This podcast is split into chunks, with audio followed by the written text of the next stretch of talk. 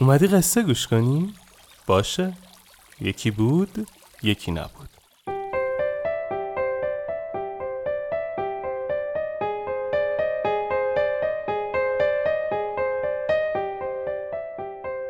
وقتتون بخیر. اینجا شیواناست من آرش کاویانی هستم و ما تو تیم پادکست راوی شیوانا رو می‌سازیم. اگه دوست دارید قصه زندگی واقعی آدمایی که یه چالش قصه زندگیشون رو شنیدنی تر کرده رو بشنوید پیشنهاد میدم پادکست دیگه ما به اسم راوی رو گوش کنید. مطمئنم خوشتون میاد. شیوانا رو من به کمک شنونده های راوی می‌سازم و تدوین این اپیزود با حمید صفیزاده عزیز بوده. اسپانسر این اپیزود چارای کامپیوتر. بریم که قصه رو شروع کنیم.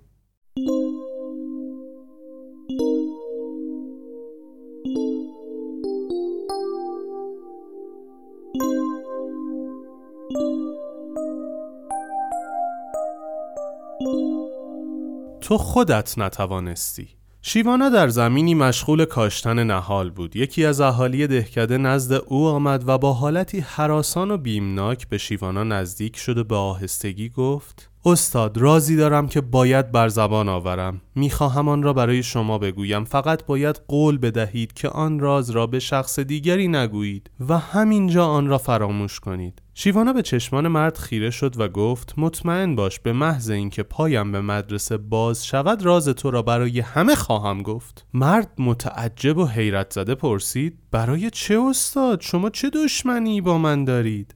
من گمان می‌کردم شیوانا رازدارترین مرد این دیار است و شما می‌گویید که تا شب صبر نخواهید کرد و راز مرا نزد همگان برملا خواهید ساخت؟ شیوانا گفت بله چون وقتی تو نتوانی راز خودت را در سینه خودت نگه داری چطور انتظار داری که دیگران راز تو را که متعلق به خودشان نیست در دل نگاه دارند و افشا نکنند. اگر راز تو واقعا راز است پس آن را در دل خود نگه دار و به هیچ کس برای گفتن آن اعتماد نکن.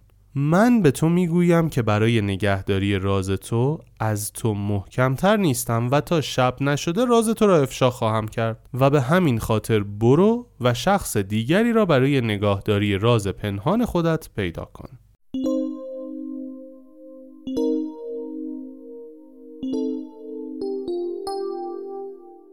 انتهای پادکست راوی که امیدوارم تا الان دیگه شنیده باشیدش من با خودم چند تا قرار می‌ذارم و اونجا اعلام می‌کنم. اما اینجا از شما می‌خوام برامون کامنت کنید که چه درسی از این قصه گرفتید و در نهایت چه قراری با خودتون گذاشتید. مثل همیشه. آخر قصه اینجاست. اما قصه آخرم این نیست. آخر قصه اما قصه آخرم این نیست آخر راهی که باید من ازش بگذرم این نیست. خستم از هر چی رسیدم. اگه پشت سفری نیست برکه امنو نمی‌خوام. وقتی موج خطری